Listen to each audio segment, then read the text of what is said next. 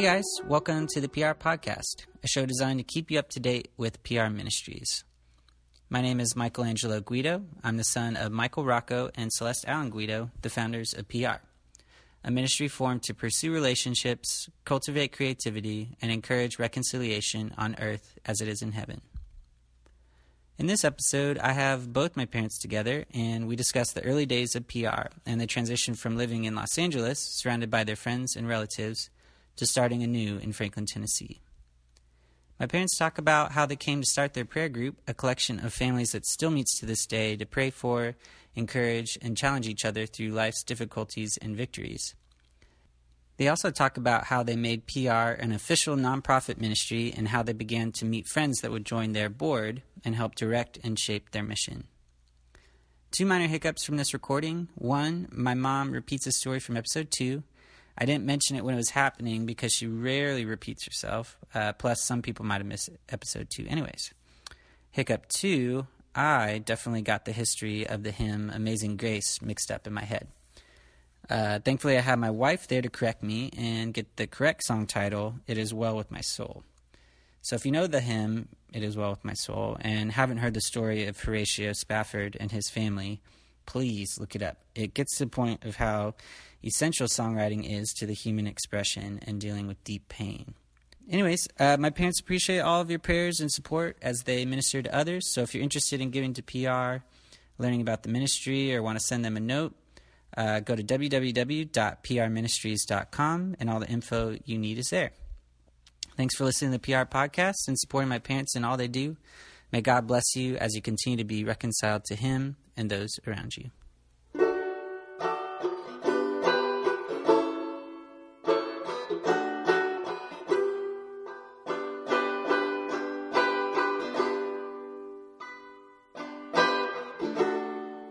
Hey guys. Hi. Um, Morning.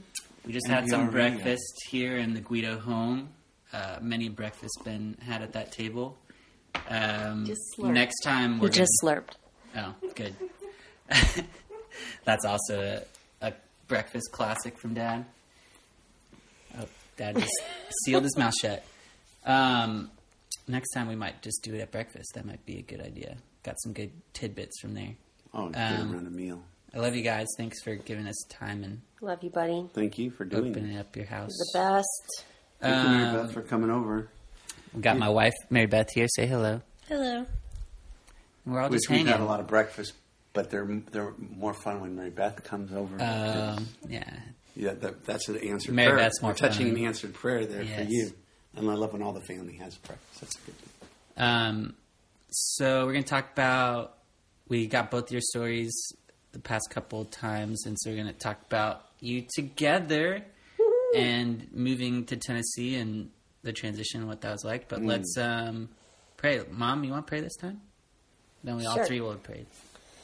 Lord, thank you so much for this moment in time. Help us to be present in it. We thank you for our son wanting to get these stories down. And we just ask you, Father God, be glorified in these podcasts, that you would just be lifted up and that we would give you all honor and praise in Jesus' name. Amen. All right, so the year is 1989. you guys both grew up in Southern California, very different than Franklin, Tennessee. Um, you guys are coming out with two little little guys, Johnny and me.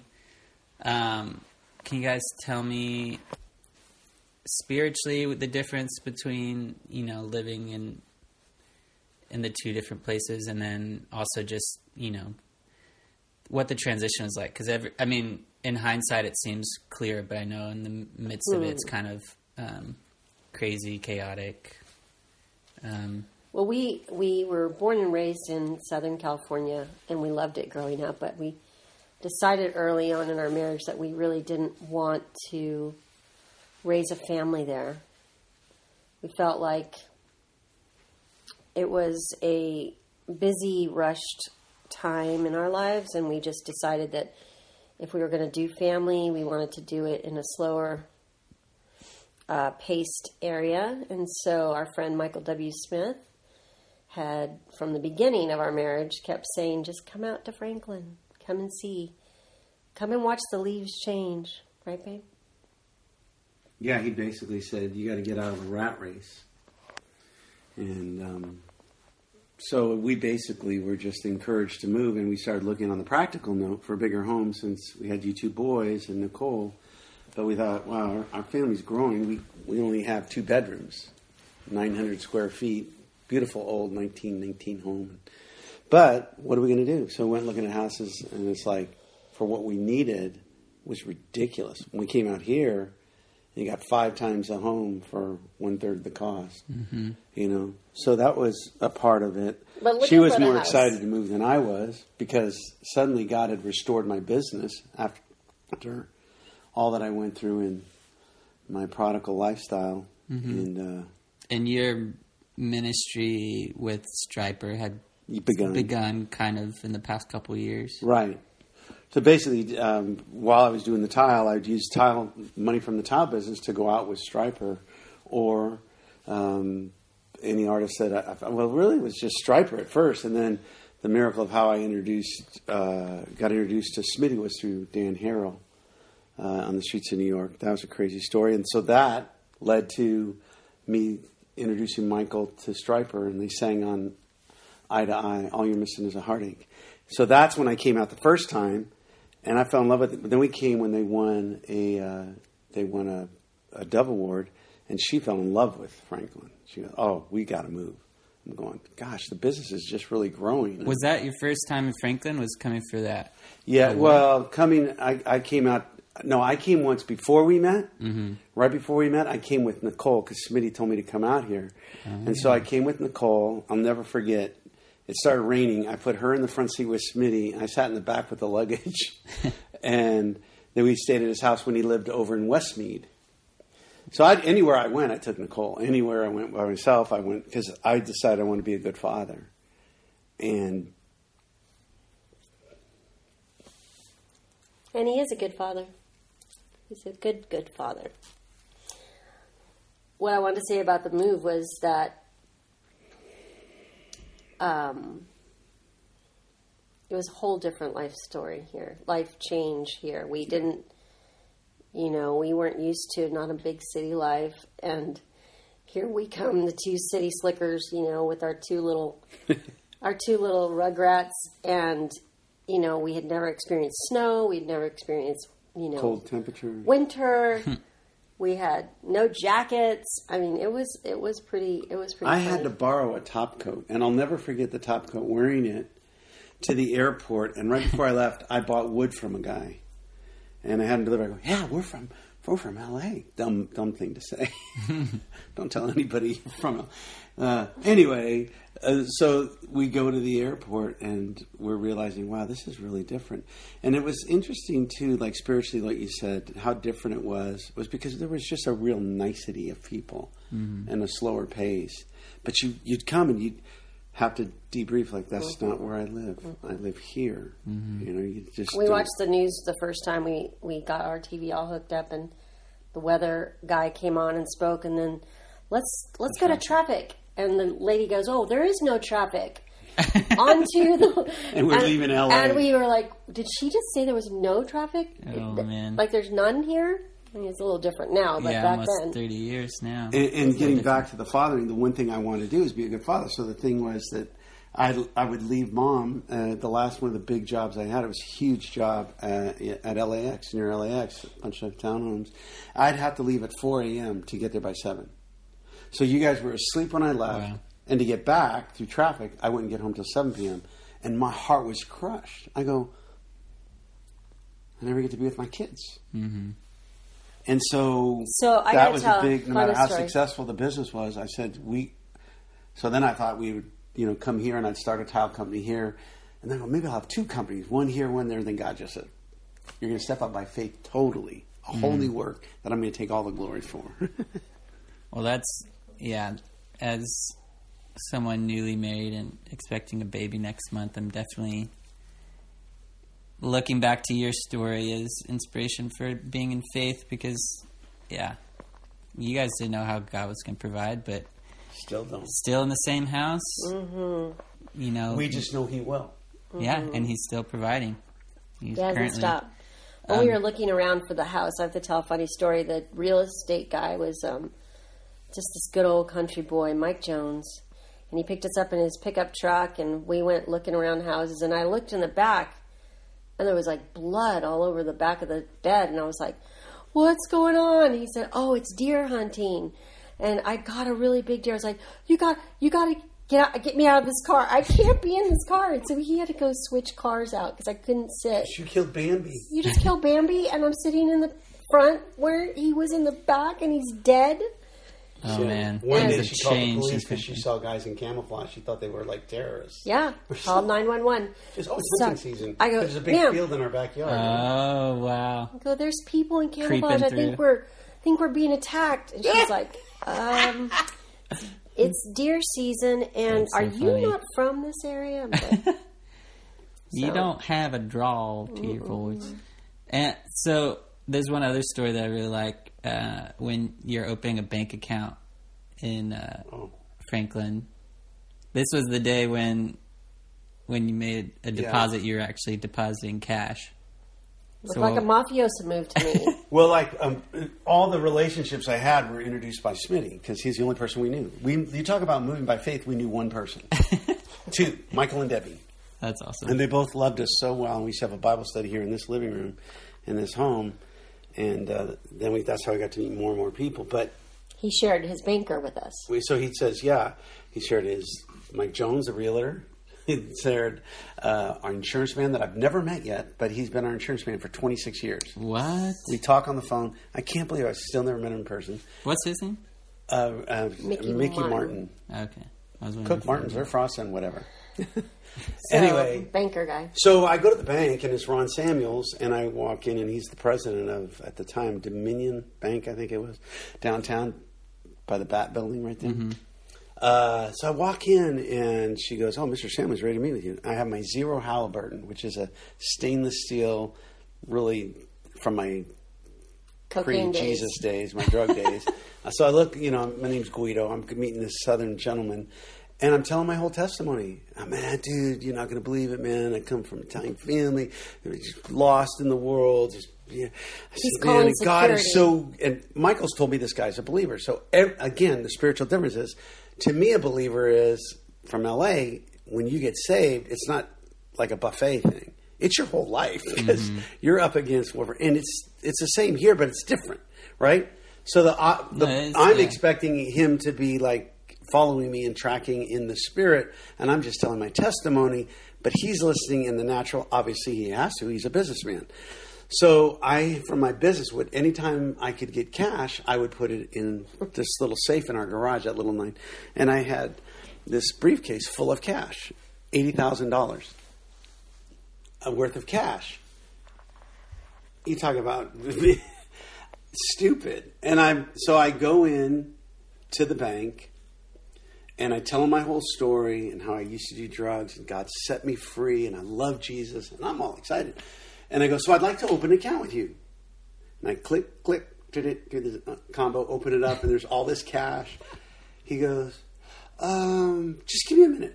And he goes back. Smitty tells me that he called me. He goes, uh, Michael, um, this Guido character, is he all right, or is he like thinking I was mafia or something?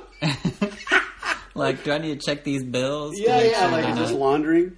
But it really was. And then we watched all that go to the point where we had nothing. We had no money. And we've seen it number of times. You've seen it in your as you're an adult. Um, I mean, literally, I'll never forget calling Uncle Bob, and I didn't know what I was doing. I, did, I, I wanted to cry as a grown man. We were trying to figure out how to buy Not you. furniture, and we had no idea. And as I moved here by faith, things got worse. The company was because there's no need for me. The people in California are thinking, well, you know, how are you going to run your company from there? And so there was just a real all-out assault. So one thing that God gave us as a verse before we left was Exodus. Great deliverance story, except there were ten plagues.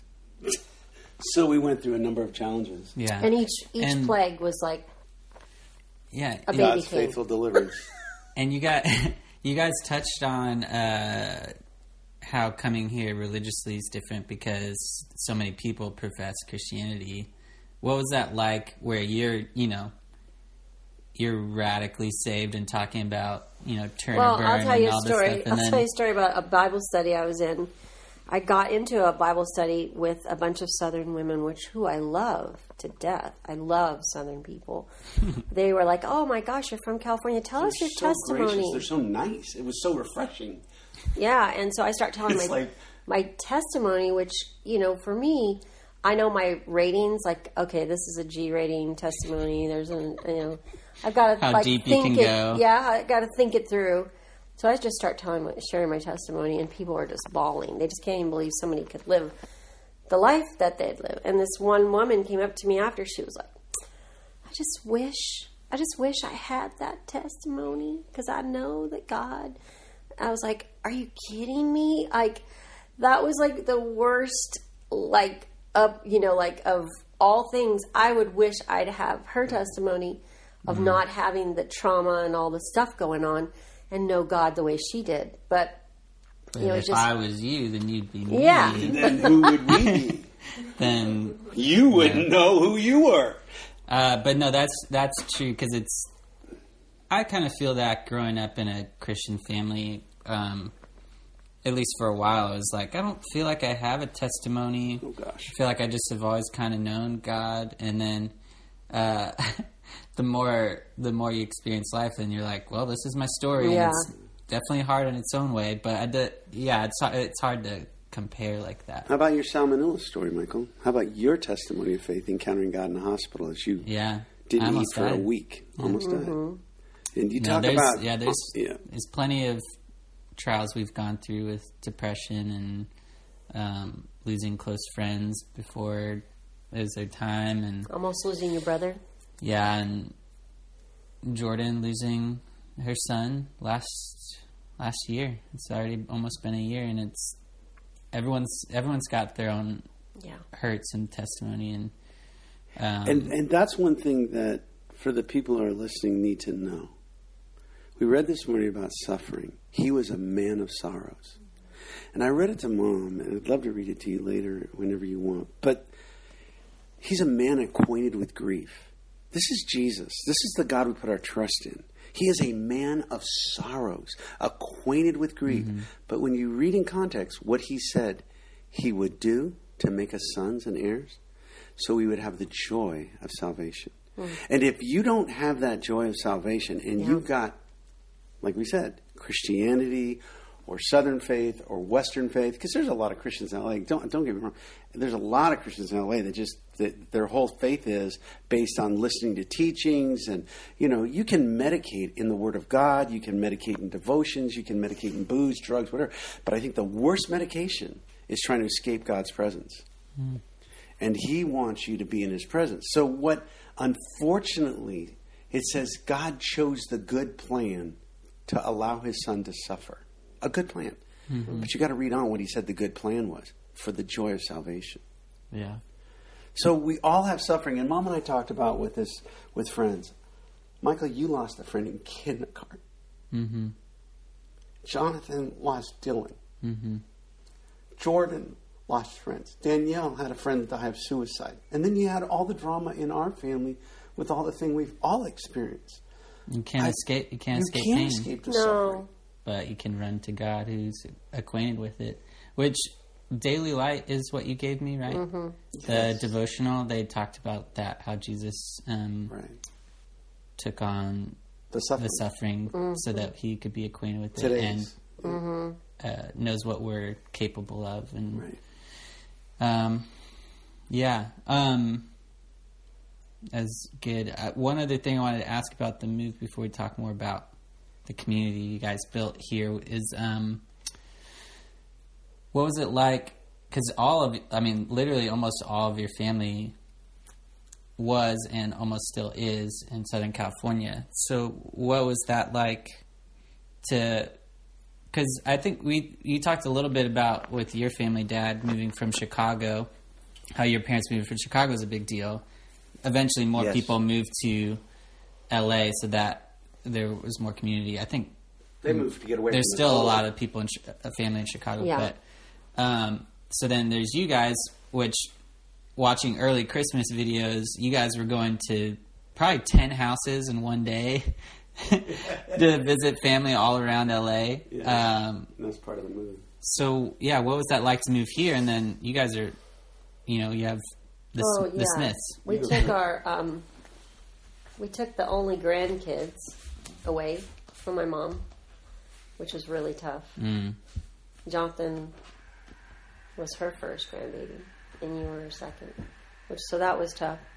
Um, we also had um, m- Dad's parents who were very ill, and it wasn't shortly after that we left California that both his mom and dad passed away. So we not only left our family, but we also had to say goodbye to our um, mom and dad. And uh, yeah, it was tough. It was. There were many nights. You know, I remember being pregnant and thinking, "Wow, I wish my mom lived closer. That I could at least talk to her about this, or she'd be there when the baby came."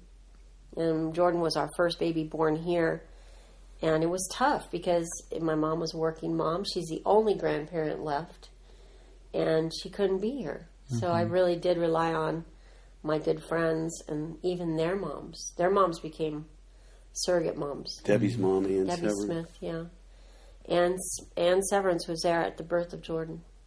with her husband. And um, so yeah, it was tough. It was there were many many lonely moments of we couldn't fly back and forth as easily, you know, with, with financial pressures. So we would drive sometimes. We'd Yeah. take road trips to go see them. But yeah, it was definitely hard. Yeah, and you know, like after they passed, Ann and Murray were at the birth of Jordan, and um, they had the the Holy Spirit really, you know, had told them to be there, like because they knew we had no family. So when we first moved here, you know, you would get lonely at times, and we do videos with you kids to send to my dad and mm-hmm. send to my mom, my dad for Father's Day, my mom for Mother's Day. But um, one of the things that was so difficult is my dad had been sick before I left uh, because he had a really hard life, and he died at 62. My mom died at like 65. Mm. So, but the thing that was hard is the first thing that happened that was where death began to hit us was Bummer died, our dog. dog, mhm. our dog Bummer uh, died, and and then shortly after that, my dad got really sick, and I'll never forget trying to get home. Again, provision. Where does the provision come from? And we had no way to get home. And I go, Lord, I don't know how I'm going to get home. And someone had promised uh, they would help, and that didn't happen. Again, if you put your trust in anyone, you're going to be disappointed. He alone's the one that you put your trust in. Prayed, and miraculously, I got a ticket to get to, to Arizona where my dad was dying. And uh, I told her it's close. She packed up her and Nicole and all the you kids and drove three days straight to get there to us. I think they only stopped once. And then my dad passed. And the first funeral I did as a pastor was my dad's. Really? You know, second funeral was my mom's. Wow. well, I did one for Bummer too. But That was that was an unofficial one. yeah. Um. Well, But death and suffering, this is what I want to say. You know, Mom and I talked before you guys got here. If you don't have the view of salvation, that it is eternally true that this is not your home, you are going to try and make it your home. You're going to try and get comfortable. You're going to build your family. You're going to try and make a safe nest. You do all these things. And, and, and you know the greatest thing that could happen that would be the greatest tragedy? Is God will let you have success mhm. because you'll have success and you'll be you'll be so distant from dependence. You know, a guy told me on a plane once, I'll never forget, Noel Jones, Grace Jones's brother. And he's sweetest brother, and he he goes, Desperation brings revelation. Mm-hmm. You gotta be desperate. And if you're not desperate for God, then you get comfortable. But you can be content and God can show up in ways that'll blow you away. So we didn't know what we were going to do, but it turned out that she got out there with Nicole, and the very right before she he passed before you got there, but But I think I think without family, you know, you all of a sudden have to make family with the community that that you're in. Yeah. And we began early on meeting with seven couples that became your uncles and your aunts, Toby and Amanda and just the prayed Smiths, and walked through Heinemans. life. Did a lot of life together, and um, a lot of Yeah, I was I was actually going to ask because we you were telling us this story a while a few months ago, I remember, but uh, I'd lo- I love to hear how the prayer group that you guys still meet with and re- go on retreats with, how that began because I think that's something that um, a lot of um, Christian couples, um, especially the younger ones, are looking for. Like I feel like we've been looking for those life friends that we can talk about deep Yeah. hurts, pains, but also encourage each other in the word and to be on the same level. Yeah. And for you guys to find that pretty early on was pretty within Essential. months, I mean- really. Mhm. months that we got well, here. yeah, it began with. Michael and Debbie, and and they. But it also friends. was was also it was suffering. Yeah. One of their good friends had just lost a baby, and that was the Lees, Lees. right? Yeah. and we were all at a dinner downtown Franklin. It was the Lees. which is now fifty-five. It was Lee's. Mm-hmm. It was Smith's, Harris's, Harris's. Glensers. Yeah, it was Glintzer's. I don't think the Todds or the Dion's are in it yet. No, they came in later. And we were all sitting there just crying over this loss and Hmm. realizing that we needed to pray for each other. So we prayed in the, in Right the- the street. right on the street of Franklin. Main Street. Main Street. We all gathered in a circle and we prayed over Carol Ann. And we began this thing that we thought, well, if we can pray for each other, at least we can we have somewhere to put all this pain and we can trust God with it. And we decided then, which was only months after we had gotten here, that we would try to meet and pray for each other. And so we came up with let's just try once a week.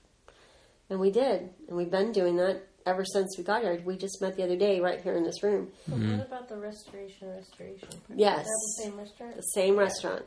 That night, after we prayed, after Caroline lost her baby, we looked up and there was two of those. I've never seen them ever again. It's like when the police have those yellow tapes mm-hmm. where, you know, it's like says caution or something. It had two signs and it said restoration on one and it crossed over and it said restoration. There were two signs. And we looked at it and we said, You're going to have twins. We just prayed. You're gonna have twins, and literally, she got pregnant with Jacob and Caleb the next time. Mm-hmm. That's so got pregnant. crazy. And the hard part was mom was pregnant. Hmm. So Mm-hmm. mom went on to full term. Carol Ann lost the baby. Mm-hmm. Then she had twins. Hmm. And she had lost five. Yeah. She lost a lot of babies. But and then she then they went through she died early. She died at 40 Mm-hmm. Then that uh, Bill was alone. His daughter tried to take her life. Mm-hmm. I mean, it was this like one Can't can't escape pain if one thing after another. Yeah, but we. I will say about the prayer group is that it's been a lifeline for us. Mm-hmm. It's I don't been think our we'd be together as a couple if it weren't for people that we had to be gut honest with. So we do a retreat once a year. We've been doing that well since Danielle was a baby because I remember Smitty calling and saying, "You have to come." I said, "I just had a baby. Bring her." So we And they- brought and her. if we couldn't afford it, they would buy our ticket. yeah. Oh well, we can't afford it. Well, we got your tickets. Oh my gosh. so we take Danielle, who's two weeks old. and We always go to Colorado. Take Danielle and and I'll never forget. They're Beaver's. like, "Let's go skiing." And I was like, I want to ski so bad, but I just had a baby. And Linda Dion goes, I'll watch her. oh, And she watched Danielle and she watched Emily Smith. Oh my gosh. Our kids kind of Emily and, and, and and so we're skiing, having a party blast. And I'm at the top of the mountain. And I all of a sudden feel like, oh my gosh, Danielle needs to eat right now. And I'm like, oh no, I'm at the top of the mountain. So, you know, you just get this feeling. As I'm, I'm like zooming down, like cutting in and out, getting all the way to the cabin. And I get there and I see Debbie Smith in the corner with Danielle. nursing. Sorry. And she No just way. fed her, and I'm like, no, what am I gonna do? Oh my And gosh. Danielle was like so happy. She was like, "Hey, mom." That's all so. I was dying, Yeah. and so I always teased Danielle that she was she was nursed by Debbie Smith. Oh, that's great. So you know, you know they're good. That's a friends close when- group, isn't it? Yeah, Well, we're already making jokes with Mary Beth's sister, Becca. you could just 'cause swap them around. She's about to have her baby. yeah. Just like, hey, you want to Bring it want to hold the kid, take care of the kids for a while. Um, that's really sweet.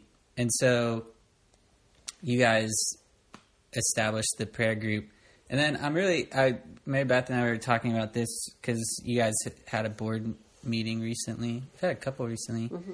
and we're just curious how that formed. Because I mean, this is the early stages of your ministry and to get a board is like well now you're going to be not only do you have spiritually uh, spiritual accountability with your prayer group but now you're going to have people that are you know encouraging you with what you've chosen to be your jobs um, but also keeping you accountable with that. How so how did those people come together which there's still i would love to get some of them in next time. That'd be awesome. they're in What- town. But you're still working at the tile company. What's that? where we left off, right? When did you leave the tile company completely? Oh yeah, because I still had the tile company going, but you know, Michael Smith stood at that kitchen there, and he goes, he told me right to my face, he's, you know, I back to the sink, and he goes, if you moved here for no other reason than for me, he says, I believe God sent you here. Mm-hmm. To hold us accountable. So Michael was really instrumental, and then Dan Pitts came along, who he was just starting to. He was Fresh close with college. the DC Talk guys, but he wasn't.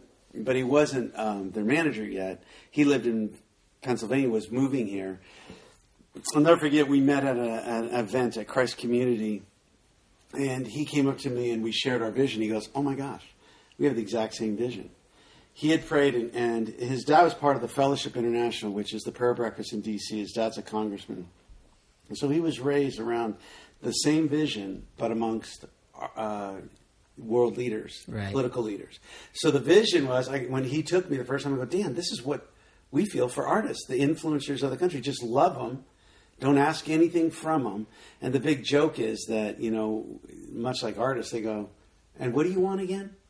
and it's so refreshing as a politician or an artist influence culture that you don't want anything you're there to give and you hope eventually they understand that you, you know, workers worthy is higher and they support but that was never our aim our aim was to to, to owe man and no man anything except to love him and to do it. So Dan had the same vision. So he came along, and we I'll never forget. In 1990, we went down and got our PR Ministries uh, incorporation, mm-hmm. and and then the way that we put together our 501c3 was my lawyer of my business in California, Rich Ginn, who's a solid believer, still in my life today, and he's part of our board of ops operatives, and a guy at Reunion Records kind of worked it out together, helped me go before the IRS, and that's how we got our 501c3.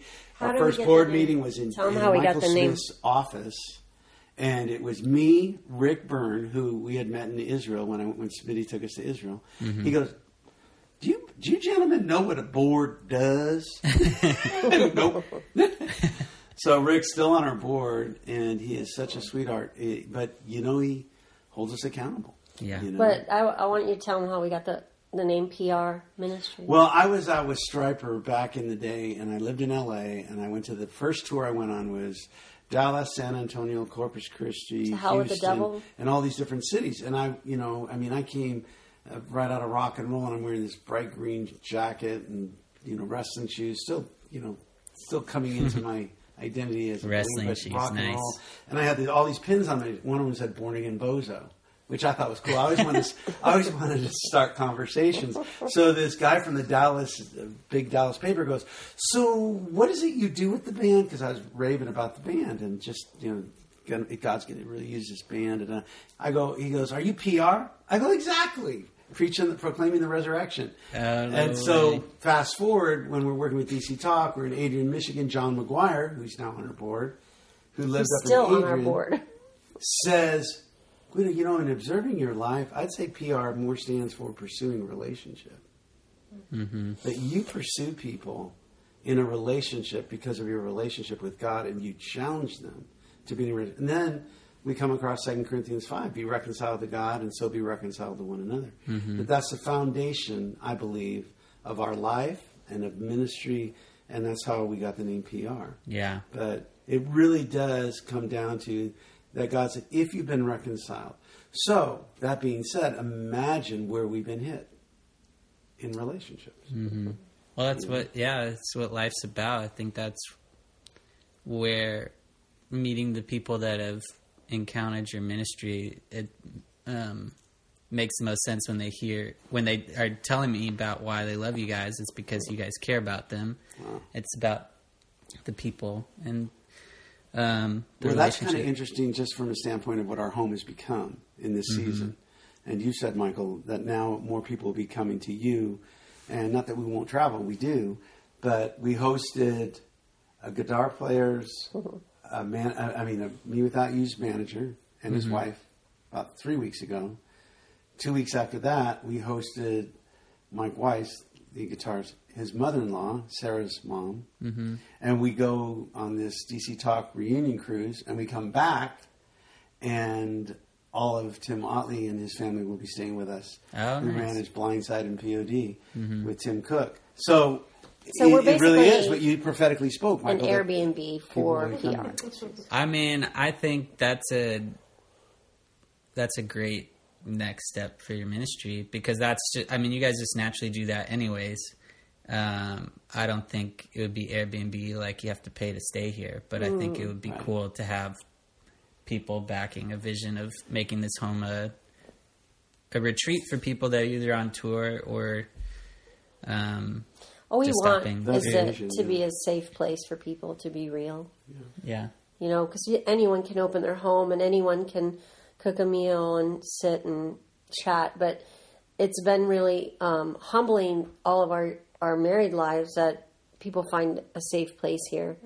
And we've had people who are, have struggled with depression lay on that couch in there for three, four days, and you would know them well Oh, in the music industry. yeah. And we there's several of them, were. several of them that just could not, that couldn't han- handle the pressures and the and the uh, torment of just where their mind goes, and they just sit here and you know share their hearts with Daddy, or you know lay on the couch, and we just let them lay. And little did we know that would prepare us for some of the battles we've been through with depression. Right? How's your pillow, Dad? So, so this one guy comes and stays, lays on our couch forever, and he ends up when our, we go through depression. He said, "You know, this is a great line." He goes, "You know, just." He had a word for someone. He said, "Just tell him, I know what it's like. The mystery of God is not to be solved; it's to be embraced." I tried solving it, and I ended in a black hole. Hmm. And that's where really people get stuck. Because you can be brilliant and be so miserable because you're trying to explain God to himself. or you can be creative. And Dan, and your brother Jonathan said it so well when he said, Dad, you know, the problem that I see with Christianity is so many Christians have all the answers but no questions. How magnificent and wondrous and how big is God when he can fit in your brain? Mm-hmm. And they look- just look just like us, and who would want to serve a God that small? You I think that's one of the greatest parts of the Psalms. What I love and why it's um, so important to have music in your life is because it always points to something bigger than yeah. you or the, even the universe you live in. And, And it when it's your soul. yeah, you just hear David contemplating like how do how do we exist and how Mm. did, did these rivers and mountains form and And How- Michael, that's what you are. You're a good songwriter. Uh, uh, but the thing that I love about your songs, you don't do it for money. You just tell a story. And I think you keep telling the stories. You don't need to make money from it because be nice if you did. What, what's going to be a surprise in heaven? I told this to an artist the other day, and the guy flipped out. I said, you know, all that money you've argued for. I wrote the first course and the second verse, and you know, I get writers, I get publishing. Mm-hmm. I said, the big zero in heaven. But the songs that nobody's ever heard yet, that maybe never made it, they're going to be sung. I'm telling you, man, David knew who he was writing for. Mm-hmm. And the first king, the first godly king, a man after God's heart, was first of all a shepherd, served his father as an obscure man, and a songwriter. He was a creative, and he was a warrior. What does it say in Zephaniah 3:17? That God will comfort you with his love. Right? God is a warrior. He'll comfort you with his love and he'll sing songs over you. Three things. God's awesome. a warrior, he's strong. He's a nurturer like a mother, a, a tender God. But he sings songs over you. That's cool. Zephaniah 3:17.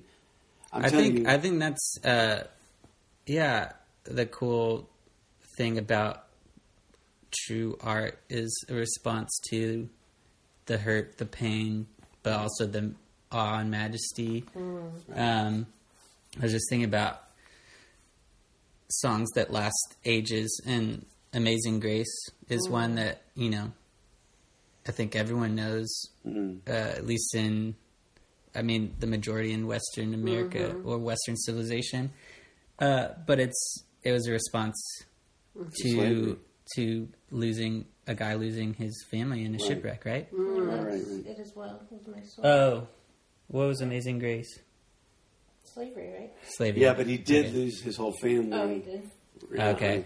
Well, I might I might have We might wanna completely that. maybe maybe before I make that statement, but I think yeah, a lot of those hymns and songs that have lasted the age are a response to uh, true trials and yearning for a God that can save them from those things. Um, but um, Well. I, I, I quoted your brother, but I want to quote you and, I, and Mom. And I want to have this desire. We want to write down all these quotes from our kids, much like when you go the first steps and the first, because you guys have all ministered to us. Again, here you are. Um, this is what's so crazy. Don't take yourself so serious, because if you listen to a child, he'll tell you more. Um, when I just got to go to that thing where Paul Young spoke at the shack, I'm there with this guy who has a ministry in Africa. You would probably know. Anyway, his son was was went to school in Kenya and talked about it. Five years old, he met Nelson Mandela. Right after Nelson Mandela got out of prison, oh wow. he, and he just confirmed what I felt about Nelson Mandela. Here's this man who's been in prison, obscure, forgotten. He said the first thing Nelson would do is go to the children. Hmm. He goes, and he, he said to me, I'm so sorry you had to be at this boring meeting. you see, if you take yourself serious, you lose the childlike wonder. And like Jonathan said about the wonder of God, may we never lose the wonder. But you told me something, Michael, that I'll never forget when someone hurt me so deep. And you put your arm around me and you said, Daddy, no one defines you but God. And I'll never forget that moment that God was speaking oracles through my children all the time. And when you were little, you kids would speak. Jordan, one time I went and said, Mommy won't forgive me. I, he- and I forgave her. Jordan said, Daddy, you don't ever give forgiveness to get it. You just mm. give it because you got it. Wow. Dang. So Danielle constantly would, would say stuff that was so funny and remind me about his peace. and she also was uh, convinced that she was giving baptizing herself in the, Oh, yeah. in the pool by doing a flip. She did a flip she, baptism. She was good. She said she didn't need dad to baptize her. She, She just do already a, did that a flip in the pool. baptize. In the flip, baptized. Oh man. Makes sense. Well, we got to the establishment of being here in Tennessee and having a prayer group and a board. Um, and I think that that was probably good for this time. And I, I'm trying to think what we want to do from here on out. If we want to like center it on different topics, I might I might ask you guys Yeah. about about marriage and what that was like, um, and like you know different different themes about the things that we've gone through and uh, that you've dealt with in the ministry. But um, yeah, I'm going to Well, be praying for you guys as you guys you. leave Monday yeah, for Florida, and then going on that cruise. DC Talk reunion, which is amazing. We're meeting with you today and last night, Laurie Anderson's birthday, and in a room with only 12 people celebrating her, who's managed Toby and DC Talk for his whole career. And you realize that God set you in family, and this is what it's really about, guys. God set you in relationships. And if you don't have people, I told you this the day before you got married, that if you don't have people your own age that you can be real with, you'll never survive. Mm. Mm-hmm. You'll never survive in marriage. If you don't have people younger that you're mentoring, and people older like the Burns or Murray and Ann Severance or, or you know Barbara Smith and Paul Smith, people that are ahead of you, you won't survive.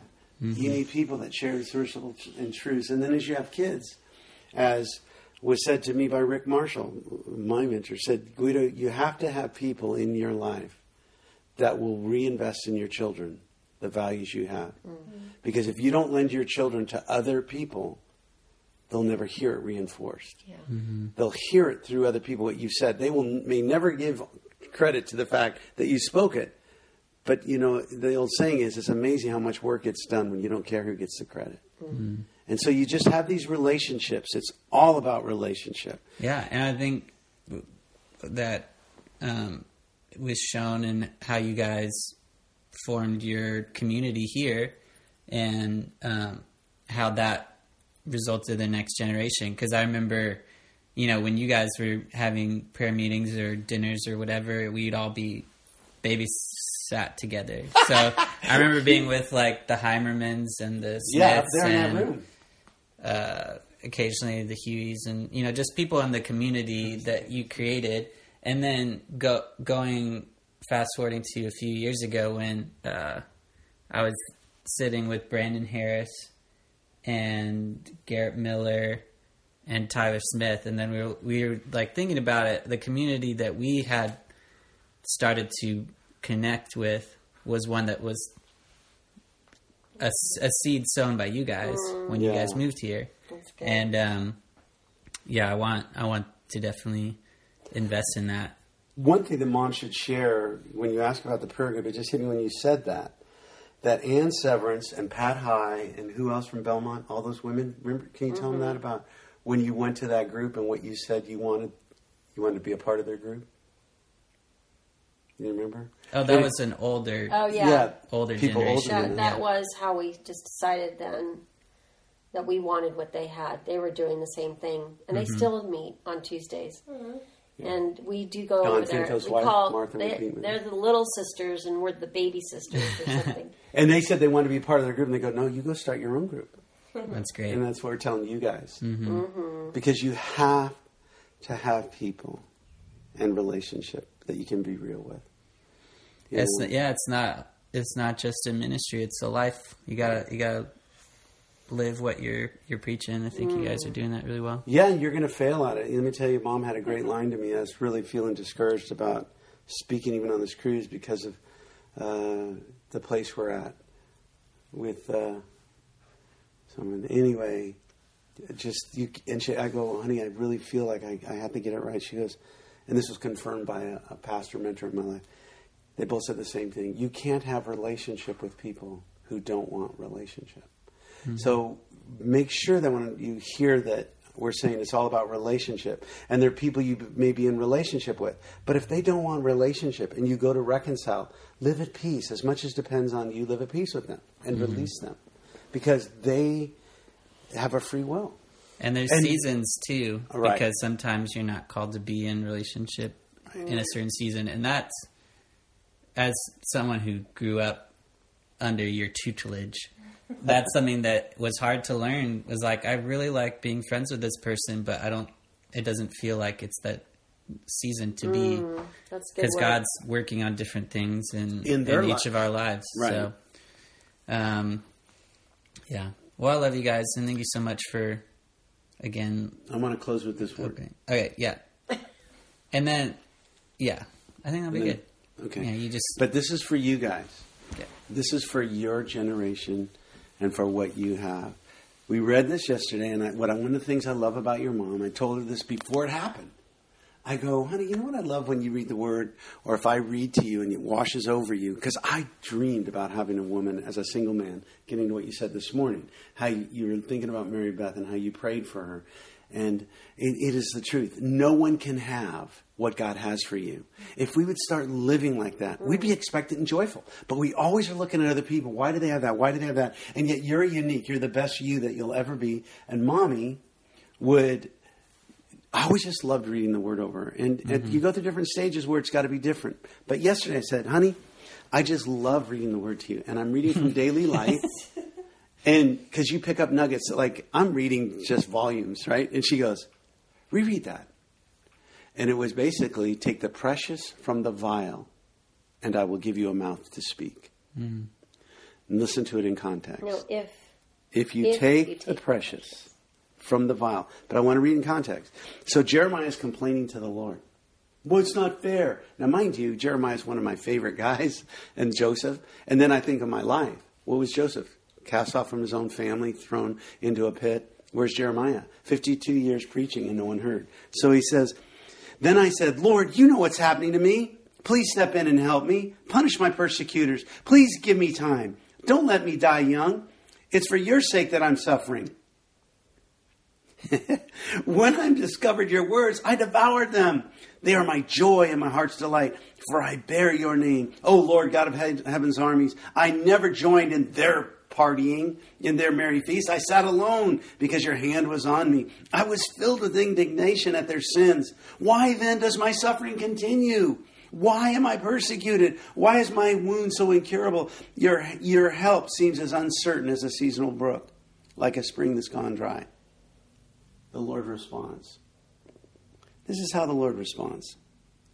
If you return to me, Michael, I'll restore you. He's listening to the complaint and he says, Listen, you're so far off track.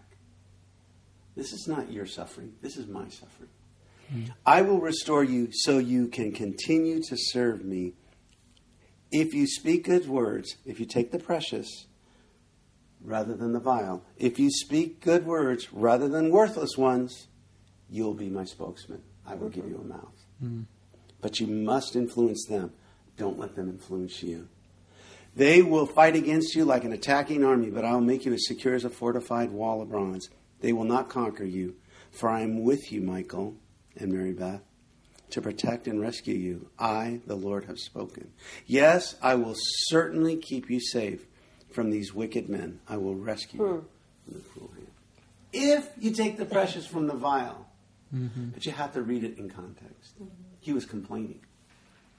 Well, God's God's got your back, guys, and we're gonna be praying for you and uh, do. this uh, reunion and uh, your time not only to speak the words that God gives you, but also be able to relax and to enjoy His goodness. And Love you, buddy. We'll see. Thanks you, for we'll doing catch it. up when you get back. Thank you for doing this, Michael. Love you guys. Thanks for coming. thanks, Mary Beth, for sharing your man. Love you all.